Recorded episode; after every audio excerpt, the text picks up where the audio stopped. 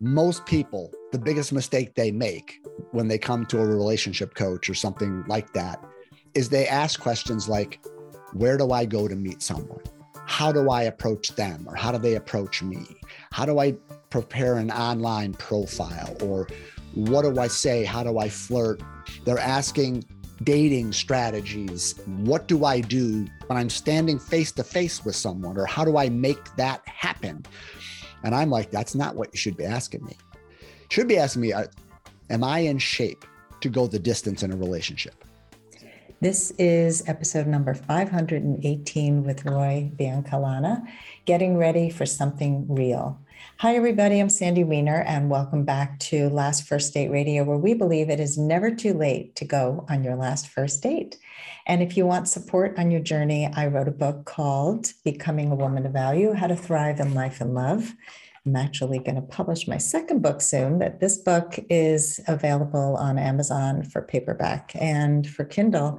And it includes 30, 30 steps or 30 tips for owning your value. And we share a tip from the book every week. This week, we're sharing step number 19, which is choose love over fear. What gets in the way of love is fear. And when we can really work on our fears, we can access more love, both for ourselves and for others. And so, my challenge to you this week is to look at a place where you might be holding yourself back from love because of a past experience, because you're afraid of something that might happen, and try to identify what that is. You don't have to solve the problem, you just have to be aware that it's getting in the way. And before I bring Roy on, I just want to invite you to join our fantastic Facebook group. It's called Your Last First Date. And this is a group that really stands out from other groups that are out there for single women. It is very heavily monitored, and we don't just allow ranting and venting and ugliness, which happens a lot in many other groups. So, if you want a place to actually grow and be guided on your journey to lasting love, join us at your last first date. And now for my guest. Roy Biancalana is a certified relationship coach. He's nationally recognized in the field of attraction and conscious relationships and he's the host of Attracting Lasting Love podcast. He's a frequent TV analyst and the author of three number one best-selling books, including his latest book, Relationship Bootcamp: Hardcore Training for Life, Love, and the Pursuit of Intimacy. I love that title. He's been doing this for the last 15 years, supporting single people to attract healthy, sustainable, intimate relationships. And his experience has taught him that getting in relationship shape is the key to attracting lasting love. Welcome to the show. Oh, it's good to be here. Great to be here. And so, I love the comments about love and fear. I mean, fear uh, is fear is all that stands in the way of well, pretty much anything. yeah. So fantastic. Uh, thank you. Well, let's get into a little bit of your backstory and how you got into this field. I know you've yeah. been doing it for 15 years, and before we started, you said you've been working with people for 30 years, but why relationship coaching? Yeah, it was never something that I set out to do. It was never like I had a vision of being a relationship coach. It was more of something that kind of came up behind me and pushed me into it. Okay. Um, so a bit of my story might help the audience sort of connect with where I'm coming from because what I what I do as a coach is it's quite personal. Not only am I working on some real personal issues with people, but it comes from my own personal journey. Besides all the years and hours of trainings and certifications and all that other nonsense, um, this is this is a very personal thing to me. And I often tell my clients that if you want to have a great relationship, if you just do the dead opposite of everything I've done in my past, then you are going to do quite well mm-hmm. because I have, yeah, I've made about every mistake, quote unquote, that you can possibly make in relationships. And so I'll start by saying that I was married for 19 years. Okay. And that relationship became sort of a, a platonic co parenting functioning relationship. You know, we we didn't have much man woman stuff. We were more like brother and sister. We, in other words, we didn't have much sexual relationship and so forth. We didn't fight much. We didn't F much, if I can say it that way. right. We just got along decently and raised the son together. Now, I don't think that was very satisfying for her. It certainly wasn't for me. And so I initiated a divorce. And here's one of the first quote mistakes I made I didn't take any time to reflect, to introspect, to learn from that past relationship. I just immediately rebounded into, into the next relationship. And of course, when I say rebound, uh, like a rebound is the ball hitting the rim and going in the opposite direction. I went the opposite direction. So I created this basically completely sexual relationship coming out of my non sexual marriage which at the time was really wonderful for me, to be honest with you. Um, and we were together for about two and a half years. And we were engaged to be married. And six months before the wedding, she broke up with me. And that one, Sandy, that one destroyed me. Okay. I had what I consider to be like a year long midlife crisis where I couldn't sleep. I had heart palpitations. I became a lousy father. My career suffered at just obsessive thinking and rehashing and reminiscing. I was just a mess. Okay. So that relationship fell apart. And you would think maybe at that point I would have stopped and reflected and looked at myself or tried to learn something. But nope, I was just in so much pain. And this is now probably 17, 18 years ago, maybe 19. But I was in so much pain that I did the only thing I knew how to do, which was I just joined four new dating sites. And I was just hell bent on I'm going to meet another woman to help me forget about her. Right. And what's strange is I actually thought that I was emotionally available for these new women. I really thought that I was ready to meet someone and move on. But as I look back, um, I was basically using these women online to help me forget about the last one, right? So I really wasn't present. I really wasn't available, even though I kind of thought I was. So now you can imagine the amount of drama that caused, right? When I really wasn't over this last person and I was just in pain and just tr- like a drowning man trying to, you know, fight his way to the surface. Um, it created so much drama that eventually a, a buddy of mine said, Roy, maybe you need to hire someone. Maybe you need to talk to someone. And it, it to start with, this will give you a window into the size of my ego. My response to that was like, why?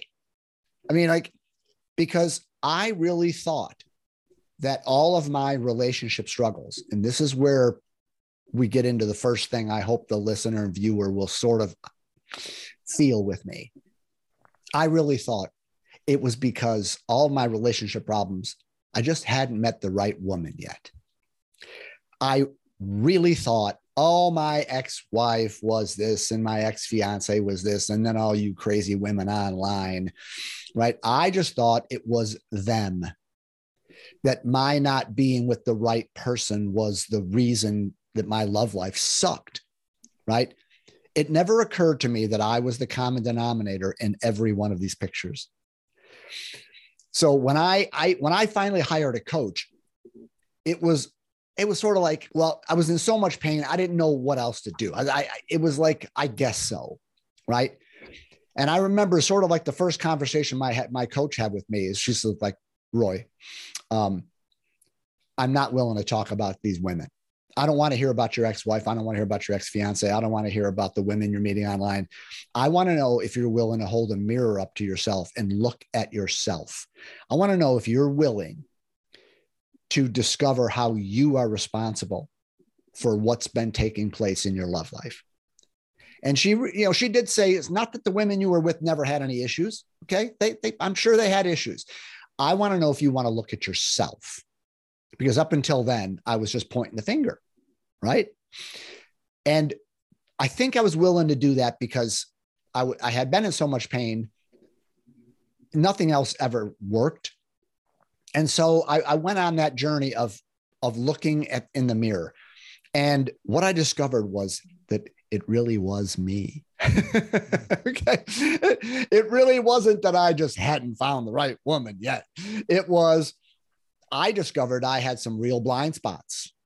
I discovered I had some limiting beliefs. I discovered I had something I call a relationship persona, which we may talk about.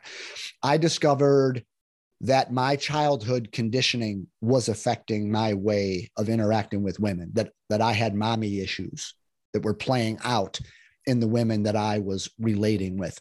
When I began to see that, when I began to have these horrible aha moments, these, these, the insights the ego didn't like, because the ego loves to, to blame, it loves to point the finger and to be defensive and so forth. But when I saw these things and I saw the root causes of what was going on and and then was able to begin to work on them and transition them because once I began to see what I was doing, now I was empowered to make a change in my relationships. See, when it's when it's always their fault, what do you do? Right? Well, I just got to find the right person. That ain't that's not the right question. It's it's being the right person. Okay. So when I started to discover these things, and then I was able to very quickly meet and start to date and fall in love with and and get married. That's us right there getting married on a beach um, mm. in the in the Caribbean. I was able to, to to create this wonderfully healthy sort of intimate relationship. Um, I became a coach because I just wanted to do for other people what my coach did for me.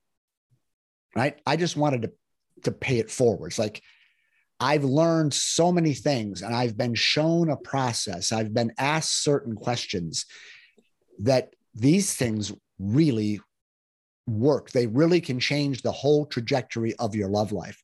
So I became a coach just simply to say, I want to help you the way my coach helped me. Because my love life being great now is not because I got lucky. It's not because the gods smiled on me. It's because I did certain things. I followed a certain process. I asked certain questions. I looked in certain places within myself that are completely transferable. So I just tell my clients if you do the same work that I did, you can have the same results I got because it wasn't special. I didn't get lucky, right? So that's why I'm a coach is I want to take people down the same path that I've gone down because it really results in complete transformation of the way you interact with everyone, but especially an intimate partner. So, yeah, that's why I'm a coach. It's just to kind of, I'm like one beggar telling another beggar where to find food.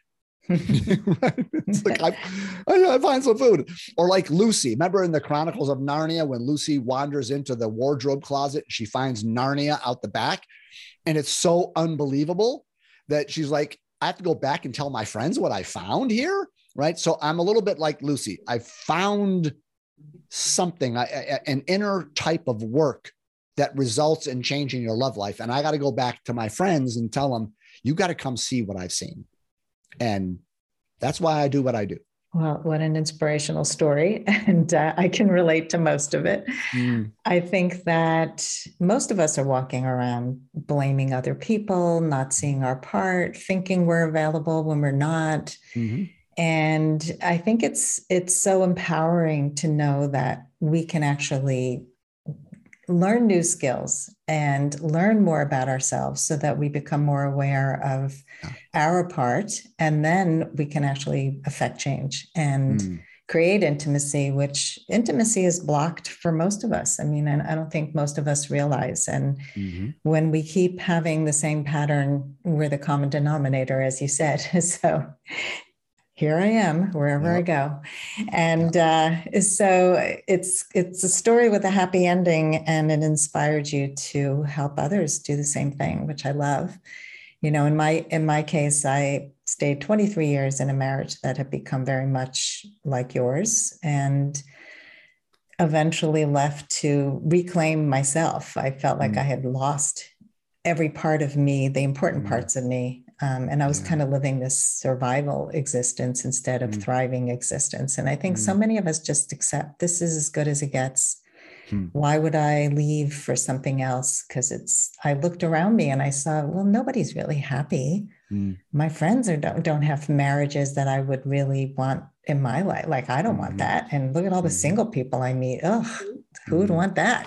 so, um, so I think a lot of people think, well, there's nothing else or yeah. i'm going to leave i'm going to have an affair you know there's just so many things mm-hmm. that people do to try and solve the problem and mm-hmm. once you learn the the most important tools and skills everything changes so and i like that you added that there were childhood stuff. It was childhood stuff that also led to it. And we often don't even yeah. see it. We don't see the mm-hmm. patterns. So, in your book, you talk about the biggest mistake we make in our pursuit of intimacy. I'm not sure if you just revealed it or if it's something else. It's similar. And I like to use this analogy, or maybe it's a metaphor. I'm not sure which is which. Imagine that you or the, the listener, viewer, would like to compete and do well in a triathlon.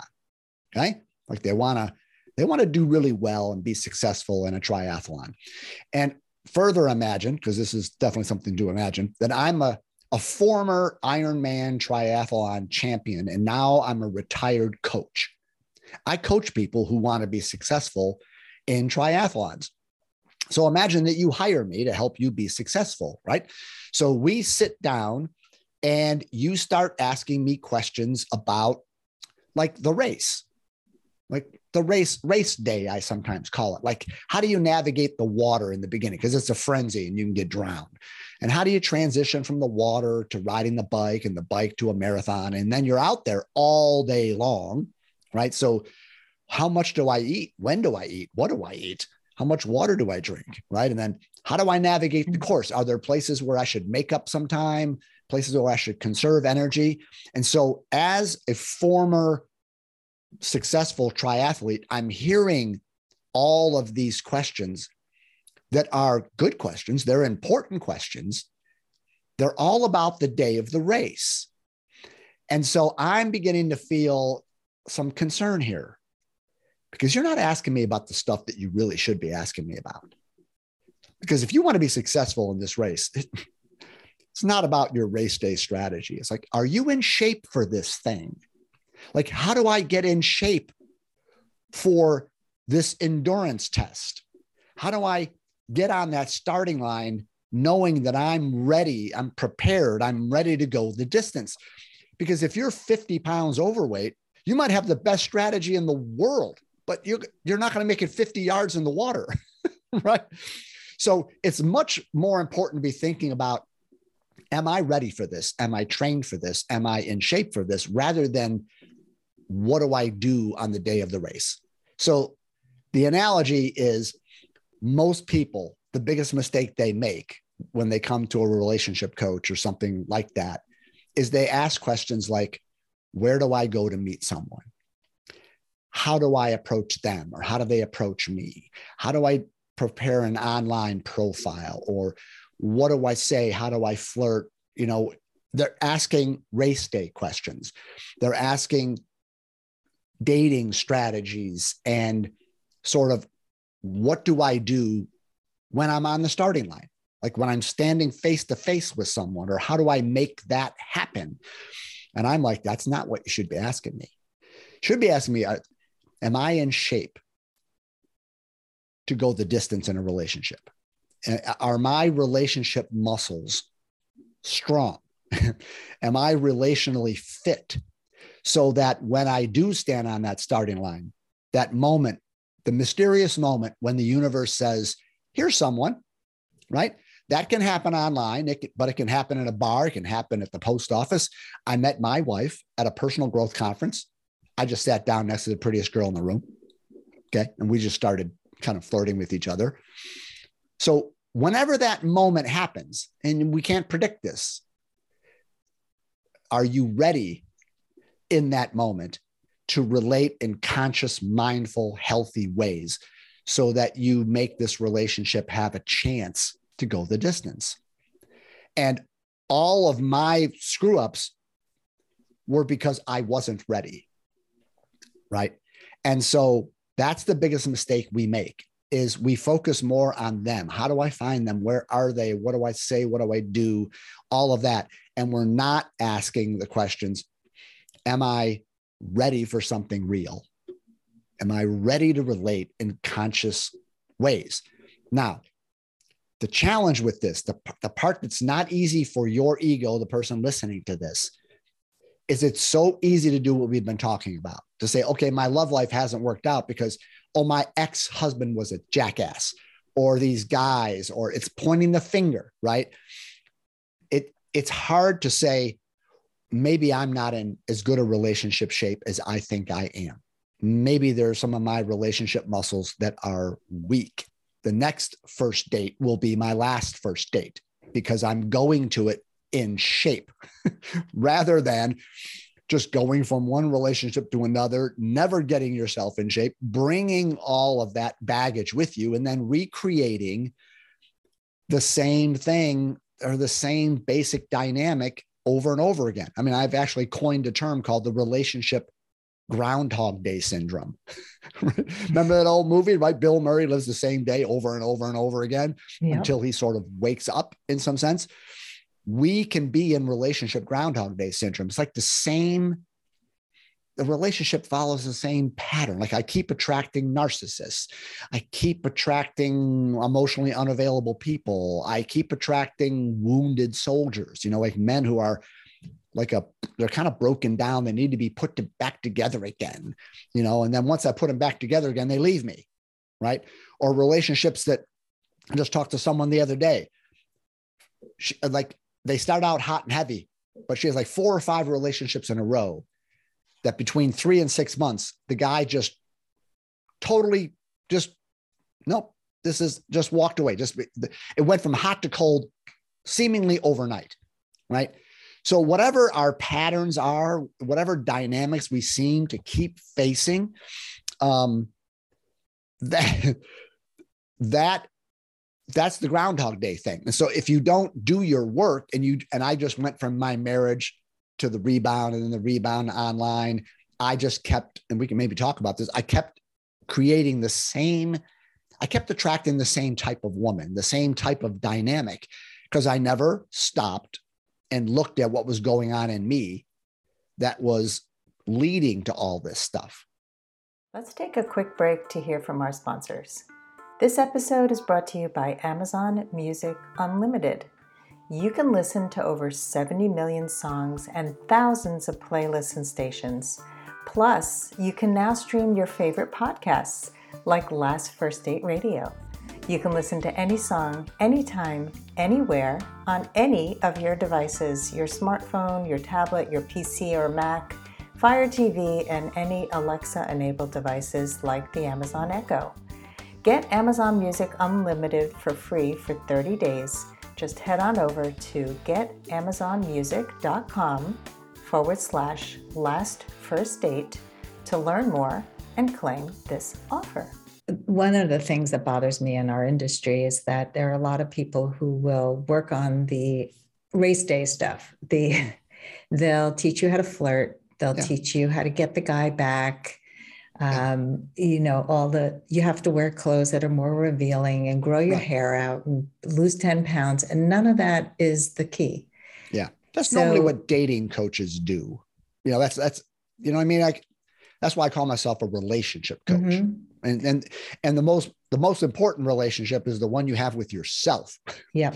That's absolutely. that's your relationship not a relationship coach with how do i find that person? No it's this relationship that creates that one right? Yeah. Yeah. Yeah absolutely. And and we have this ability to have this like um this uh, unconscious bias to find evidence for what we think is going to happen. So mm-hmm. i have a client who everybody cheated on her and mm-hmm. she would get together with a new guy and she'd think, oh, everything is going really well. But then, you hmm. know, he's got a lot of friends on Facebook who are women. And so I asked him about it. And then he got really defensive about that. And it's like, why can't you just trust me? Well, they never built trust. And she had no safety in speaking up. And she never really learned how to speak up. And she never learned the keys to, you know, how to how to heal herself from her childhood stuff. And so there were so hmm. many things that she could work on so that the next time she dates somebody, it'll be a totally different experience and she won't let things or he'll be able to have long. or he'll be able to have female friends and it yes. and it and it won't trigger her trust because her trust issues have nothing to do with the guy zero no right but no. That, but we think that i got to find a person who doesn't have those kinds of friends and those kind of contacts because then then i can trust which exactly. is it's backwards no you can let go of your past which is one of your relationship muscles by the way to mm-hmm. give a little mm-hmm. preview but um but yeah that's powerful yeah yeah. So I want to get into the relationship muscles in a minute, but I also wanted to ask you a question about let's say you work with somebody and they are ready for a relationship, they're ready for something real, mm-hmm. and they meet people who are not quite there, but maybe have potential to be there. Like I think a lot of people get frustrated because they've done all this work and then they meet people who are not on the same page. And so my question is can people should you be looking for somebody who's exactly in the same place or how can you work with somebody or be in a relationship with somebody and kind of bring them in to relating with you in a way that works for you mm. beautiful that's actually a fairly complicated question and i'll go i'll go two directions with it there is no question that when you're out and about in the world doing online dating, you're going to meet people who, um, you know, aren't ready to connect in really healthy ways, right? That's just just just going to happen. Um, the issue is whether or not, you know, so if you meet someone and you know within ten minutes, you you be able to tell, I'm, I'm not going to give this person my phone number, right? But if you end up in a relationship with them, and you know, and then you're beginning to feel like they're they're not ready um, in some ways, and we're on different levels. Then I would say no, you're not, because if you're interested in them, then you, on some level you're in the same place, right? So there's a like I often make the joke like if you're standing on a street corner and some homeless person hits on you, does that does that mean oh what am i why am i attracting homeless people no no but if you're standing there and a homeless person hits on you and you're like wow i mean there's something just really sexy about that. Like i could fix him up. I could really help him. Like i would feel so wonderful to to be with a person like that because i could really help them grow. Now you could say why am why am i attracting homeless people? Right? So this really kind of gets into something I talk about, which is the law of attraction is really misunderstood here. Okay. The law of attraction is something that can actually ruin your love life because it can work for you or against you. Because here's the idea of the law of attraction, which is true, which is that like attracts like. Birds of a feather flock together. That's all the law of attraction means, regardless of the nonsense that people say out there about this woo woo and weird stuff. It just means like attracts like. Okay. So if the law of attraction is real, if it's a real law, then it, it is not something that you decide, okay, I'm going to use the law of attraction to find my life partner. You don't use a law. The law is operating whether you like it or not. It's like the law of gravity. You don't get to wake up tomorrow morning and say, you know what? I'm not going to use the law of gravity today. I'm going to jump off a building. I'm going to fly. Okay. You, you don't get to do that. The law, the law is, the law is, it's always happening. So the law of attraction, if it's real and it is, it's always working. You don't get a chance to use it or not use it. So the law means like attracts like. So that what it basically says is you will never attract and be attracted to someone who is not on your level. Can't happen. There's there's no way that Eckhart Tolle gets attracted to Lindsay Lohan or Amber Heard. No way. Because they exist on different planes. They have different states of consciousness. So that you can never attract a relationship that's uh, or a partner who's healthier or unhealthier than you are. You always attract on your level. So, what you describe, if a person's in a relationship with them, they're probably overestimating themselves and missing something and not aware of something. And they're just projecting and seeing the other person has got these problems and they're not ready. Because if they were, if they were, if they met someone and they could see that this person doesn't communicate in healthy ways, they don't handle their emotions in healthy ways, they're, they haven't let go of their past. Um, and there's there's still it's still sort of alive in them. Well, you just walk away mm-hmm. because we're not on the same wavelength. But if you end up finding yourself in a relationship it's because on some way you guys are maybe not showing up in the same unhealthy ways but you're you're you're in the same level of consciousness the same level of maturity. So that's why i say the law of attraction can work for you or against you. So if we are not as relationally fit to put it in my terms of trying to make it more interesting to talk about relationships. I use physical fitness metaphors. if we are not in relationship shape, we're going to attract someone who is not in relationship shape. Okay, it's just the law of attraction. It can't be otherwise. So the key to attracting a healthy partner is not to say, where do I find this healthier partner? All that it takes is if I am healthier, if I raise my level of fitness, I will automatically and only attract someone who is healthier. So your love life is a reflection of you. Whatever you're experiencing, whatever you're whatever results you're having is a reflection of your state of consciousness. It's your your level of maturity, your level of relationship fitness. And you're meeting people and attracting people and attracted to people who are in that same place. Okay. So the whole key is is not about finding a person who's healthy and so it's it's it's working on yourself and then the law of attraction works for you but for most of us it works against us because just like that that person you were mentioning that had the trust issues she's gonna she's gonna attract men who are untrustworthy because she hasn't got beyond those issues and let go of her past. So she's still in that mindset. And that mindset's going to create, going to attract someone that she'll have a reason not to trust. There'll be that, like he got defensive. Why would he get defensive when she asked about your Facebook friends? He'd be like, I just have lots of people who are friends that have penises and friends who have vaginas. Like, what's going on for you?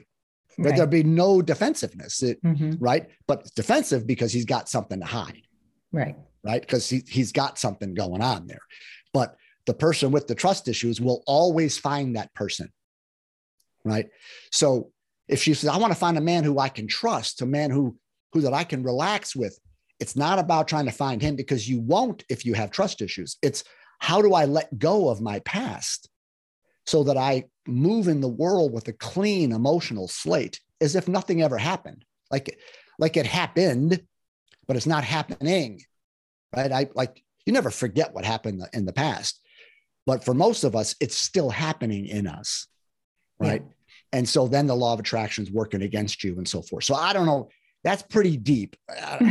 does, it, does it make some sense though? It does. I I see it, and maybe it's it feels a little different. And I just want to share my thoughts on this because I, I agree that we we are attracted to people based on where we are. I think that there are people who are always going to be attracted to us, like you mentioned, the homeless person, like that homeless person or the cheater or a narcissist or somebody who we don't want in our lives. I think we can still have them be attracted to us, but we don't have to. Yeah, but who cares? We don't have to pick up what they're putting down, basically. So I'm, I'm, sure there are tons of women who are attracted to me, right? But who cares? right, that exactly. Doesn't mean I have to have a relationship with them. Yeah. Right? So I just yeah. wanted to differentiate because I think there there might be some confusion. People listening saying, "Well, if I'm at this other level and I've really worked on myself, I'll never again attract a person who I'm not interested in." Or you know, who isn't good for me. And I think Well- the main difference is that we will not engage with these people. We Correct. That's into what a I- relationship. that that's why I use that homeless person thing because people really misunderstand this this attraction thing. Why am I attracting homeless people? Mhm. Well, you're not. It's it's just life. You're attracting them if you find yourself interested in them. Mhm. So let's just say something very common. Women say, you know, I, I keep attracting married men.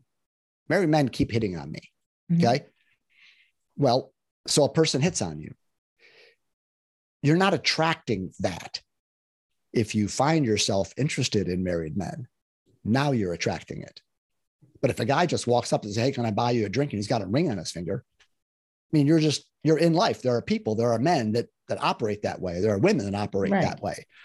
So it's when you become interested in it, then you're like, oh, do I have a fear of intimacy?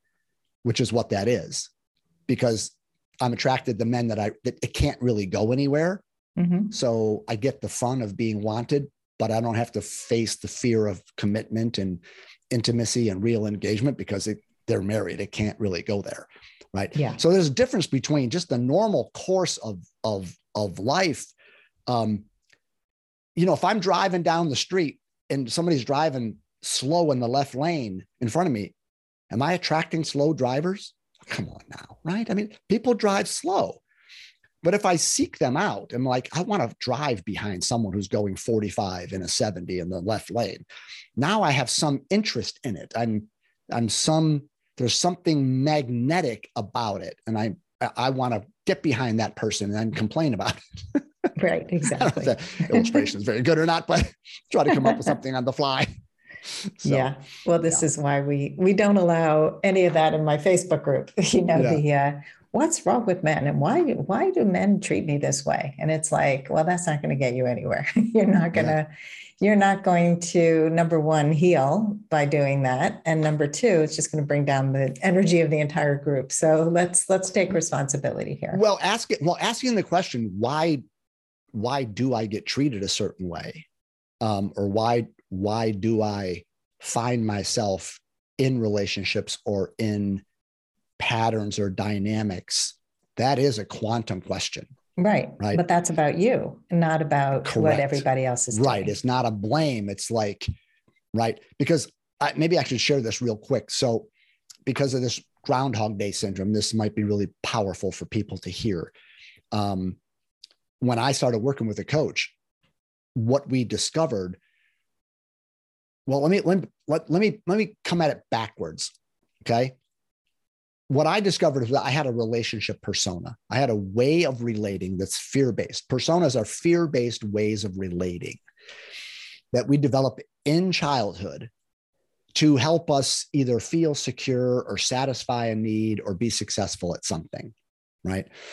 And so, just to give you a little background for me and the mommy issues that I had, because this is the kind of work that I do with my clients, is that my mother was someone who met our physical our needs but she was kind of emotionally distant. She was kind of like a perfectionist. She was sort of harsh and demanding. She wanted things done kind of her way. If, if mama wasn't happy nobody was hap- happy in in, the, in my house okay? Now i'm a little boy four five six years old. And of course i want to be close to my mother. I want to feel warmth. I want to feel her attention and her affection correct? In a sense she's my first girlfriend she's my first contact with that feminine type of energy.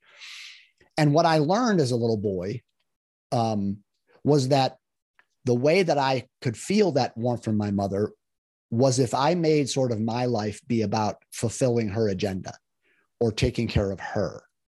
When i showed up with my needs my wants my quote selfishness then i felt those i saw those pursed lips. I felt distance. I felt judgment or i felt just i didn't feel warmth and affection. But when when i was a good boy when i was good boy roy right when i was doing what she wanted fulfilling how she wanted things to go then i felt warmth. I felt connection okay? So i learned through that that the way you get close to a beautiful woman is by making your life be about taking care of hers and I call him Roy the Rescuer. Okay. I became Roy the Rescuer. I didn't know about this stuff when I'm four, five, six years old. I'm just wanting to be close to my mommy. And I'm just learning. Well, the way you do that is don't don't have your own thing. Don't be your own person. Just forget about what you want and just what do you need, mommy? I'll be a good boy. I'll take care of you. And then I felt warmth. Okay. Now you fast forward, I'm 40, 45 years old, and I find myself in relationships, and I'm not lying to you about this. Within within two weeks, I would be, I'd meet some woman and I would be uh, basically raising their children. I would be doing their laundry. I'd be cleaning the house. I'd be getting the kids up for school. I'd be doing homework with them. I'd be taking them to soccer practice. I'd be cutting the grass. I would be I'd be doing the shopping. I would be taking care of everything. Like I would be being a good boy. I was Roy the rescuer. Okay. And when I when I did that for these women, boy, I felt attention and affection. Okay. So when I started working with a coach, my complaint was because I was always talking about them. I wasn't looking in the mirror yet. I was saying, why do I keep attracting these women who have these high powered careers? Like they're kicking ass and taking names and they're making bank, right? Um, they're working 60 to 80 hours a week, but they're overwhelmed. They're single mothers and they, they're like, they can't manage it all. They can't do it all. They're, they're swamped. They're overwhelmed. They're stressed out. They're like, they're like damsels in distress. Okay. I kept attracting one after another high powered, successful career woman who, who wasn't managing her life. She was drowning in all of it. Well, wasn't I the perfect boyfriend?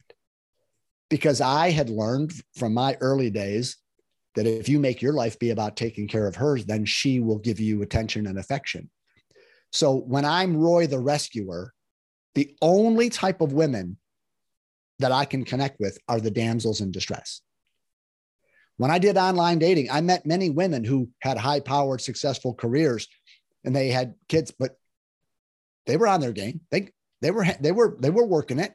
They might have wanted love and support and that kind of stuff, but they weren't overwhelmed. They, they, they, they were, they were on their game, you could say. I never felt any chemistry with them. Mm-hmm. They never felt it with me. And it wasn't about how good looking anybody was. It was that my shtick, my persona wasn't needed by them because they weren't damsels in distress. But I kept complaining, why do I keep attracting these women? And how do I find a woman who's not a damsel in distress? How do I find a woman who's put together, doesn't need to be rescued? Well, if I have this belief that the only way I'd be wanted is if I'm going to be a rescuer, then I can walk into a bar of a hundred women and I'll find the one woman in there that's like, oh, I just can't do it all. I'm just falling apart. I'm like, man, you know, I make 400 grand a year, but I have to work so many hours and there's nobody at my kids.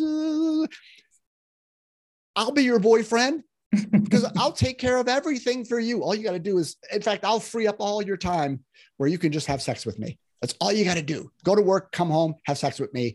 I'll do everything else. That that's what I created. Mm. I, so that's I had mommy issues.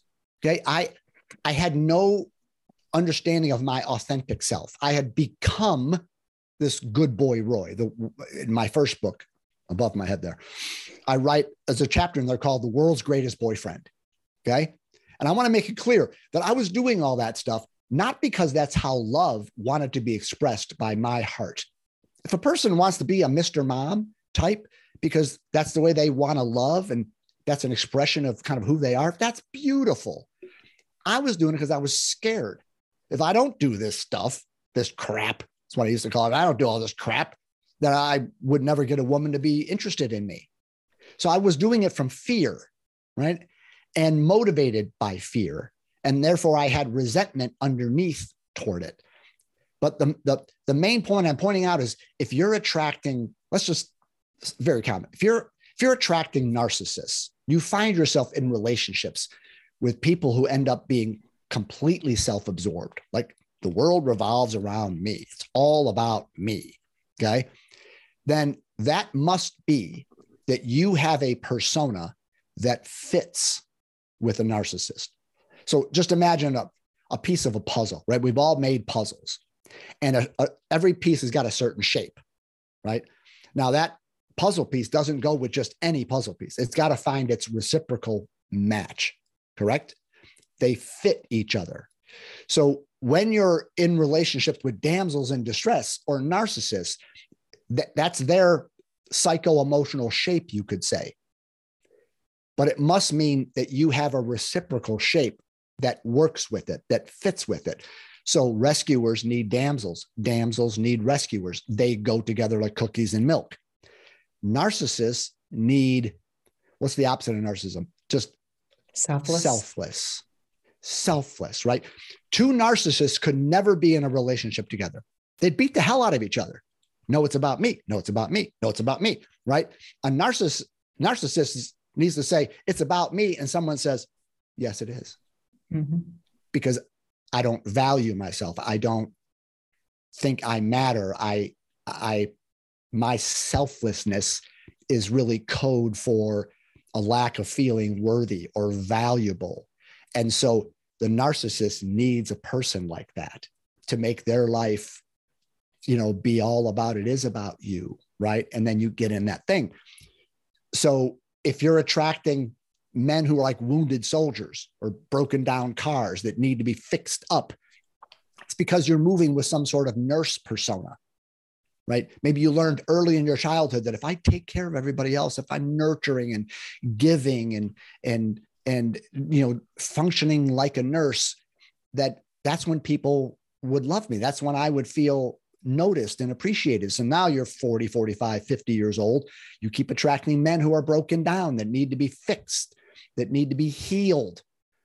Where can I find a man who's got his shit together? Well, if you're a nurse, you'll never find him because he won't need a nurse. so the journey becomes how do I find my authentic self? How do I find the original Roy before I laid this persona over the top of this rescuing thing? right? And I remember when my coach sort of introduced that idea to me, my response was, I don't even know who I would be if I wasn't good boy Roy. If I wasn't Roy, I don't even know who I would be. And her response, I'll never forget it. She said, Welcome to the path.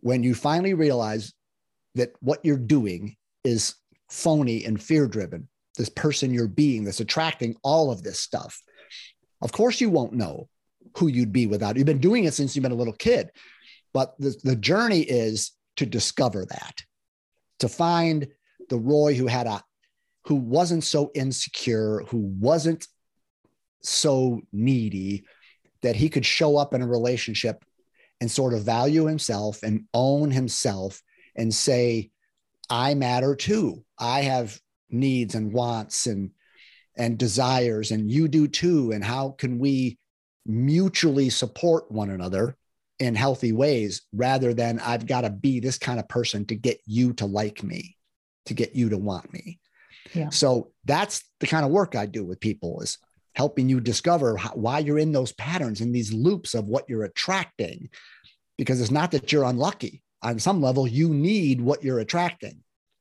to to play into your persona rescuers, right? I could walk into a bar of 100 women, I'd find the one woman, right? It's just like someone who has have alcohol in their background. People, I keep attracting alcoholics.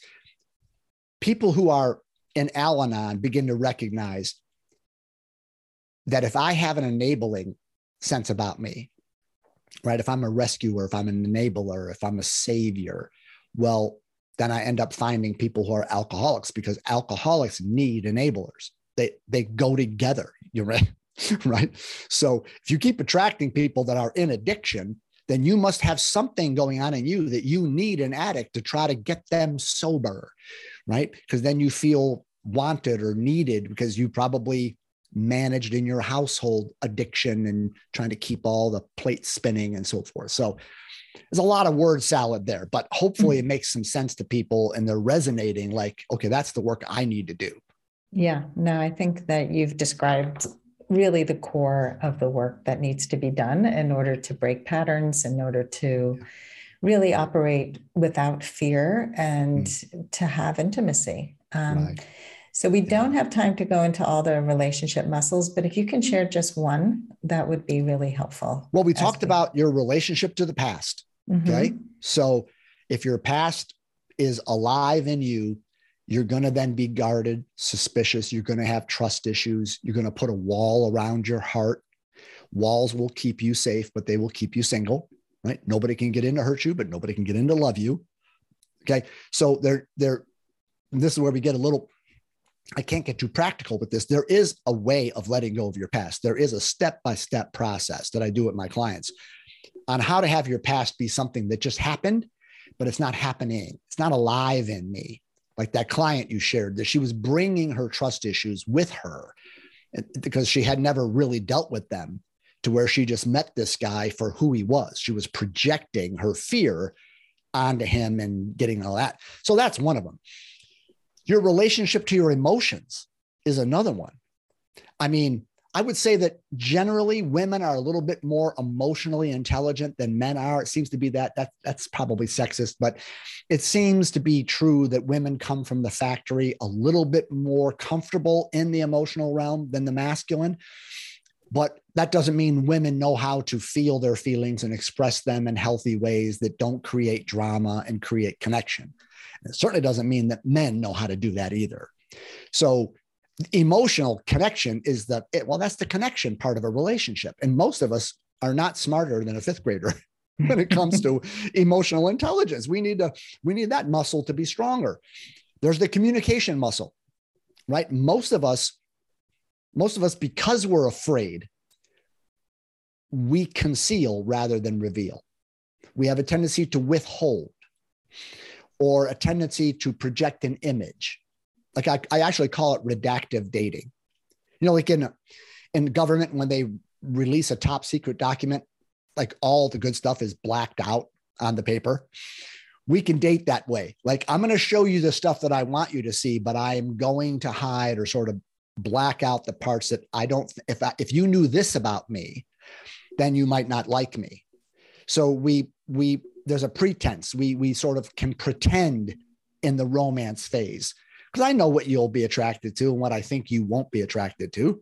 So I don't want you to know about my insecurities and my that I'm sort of jealous or that I have trust issues or that I've that I have a temper. I don't want you to know about that. I'm going to show you the parts that I think you'll like. So that's a part of our communication. It's a part of our whether we're going to be revealers or concealers. So there's huge conversations to have around that. But that's that's just three of the seven: your past, your emotions, and the way in which you communicate and show yourself. Yeah, well, so important. I mean, mm-hmm. that's a lot of the work I do is based on sure. boundaries and communication skills because yeah. if we don't do that, we can't get close and we can't really right. be authentic. We can't show right. who we are. Um, so, Roy, this conversation has just been so rich and deep. And I know you have a free gift that yeah. ties together everything we talked about. So, can you tell us what that is? Yeah, yeah. So, my theory is if you want a great relationship, it's about getting yourself in relationship shape because then you attract someone who's in relationship shape. Okay. So, if you were to go to a gym and want to get in physical shape, any good trainer, the first thing they're going to do is run you through a bunch of assessments to see what they're working with. Once they know where you are, they can put a program together to get you where you want to go. Well, I do that for my clients and I can do it for anyone, even you know, for free. Okay. This is my free gift is I have something that I've developed that's called the relationship fitness self-assessment test. So it's a way to find out what your current fitness level is, in my view. Okay. It's not this is gospel or something. It's just, it's just what I believe is what it means to be healthy and sort of conscious and mindful in the way you show up with people. So it's on my website, coachingwithroy.com. You might even link to it in the show notes. Mm-hmm. Um, but yeah, it's a 30 question true false test. Take you three to five minutes to take. You get your uh, results immediately. They're completely confidential. Even I don't see the results. I just get notified someone took your test. Okay. Um, but here's the bad news the test is accurate. Okay. It, it, there's a good chance if you're listening to this podcast, your love life isn't fantastic, right? which might mean that you're not in the best shape. So if you take this, don't be surprised if it says you need to get your butt in a little better relationship shape here. Okay. Don't take it personal. Don't take it like there's something wrong with me. It's not just like you're human. It just means you need to, you need to do some workouts. You just need to get yourself, you need to eat better and train better. You need to get yourself in better shape because even though I wrote the test, I took it myself, but I took it and answered the questions from the mindset I had back during eh, back in the day before I worked with my coach. And I scored in the worst category. of course, I was a mess. And if if if my test said you're oh, you're doing pretty good, well, then the test is crap, right? But the test revealed, yeah, no, Roy, you have you have some work to do. And I did it. So if you take the fitness test and you find out that you need to get in better shape, well, then I can put a program together to get you in shape. And then your whole love life changes. So all of that is co- is at coachingwithroy.com.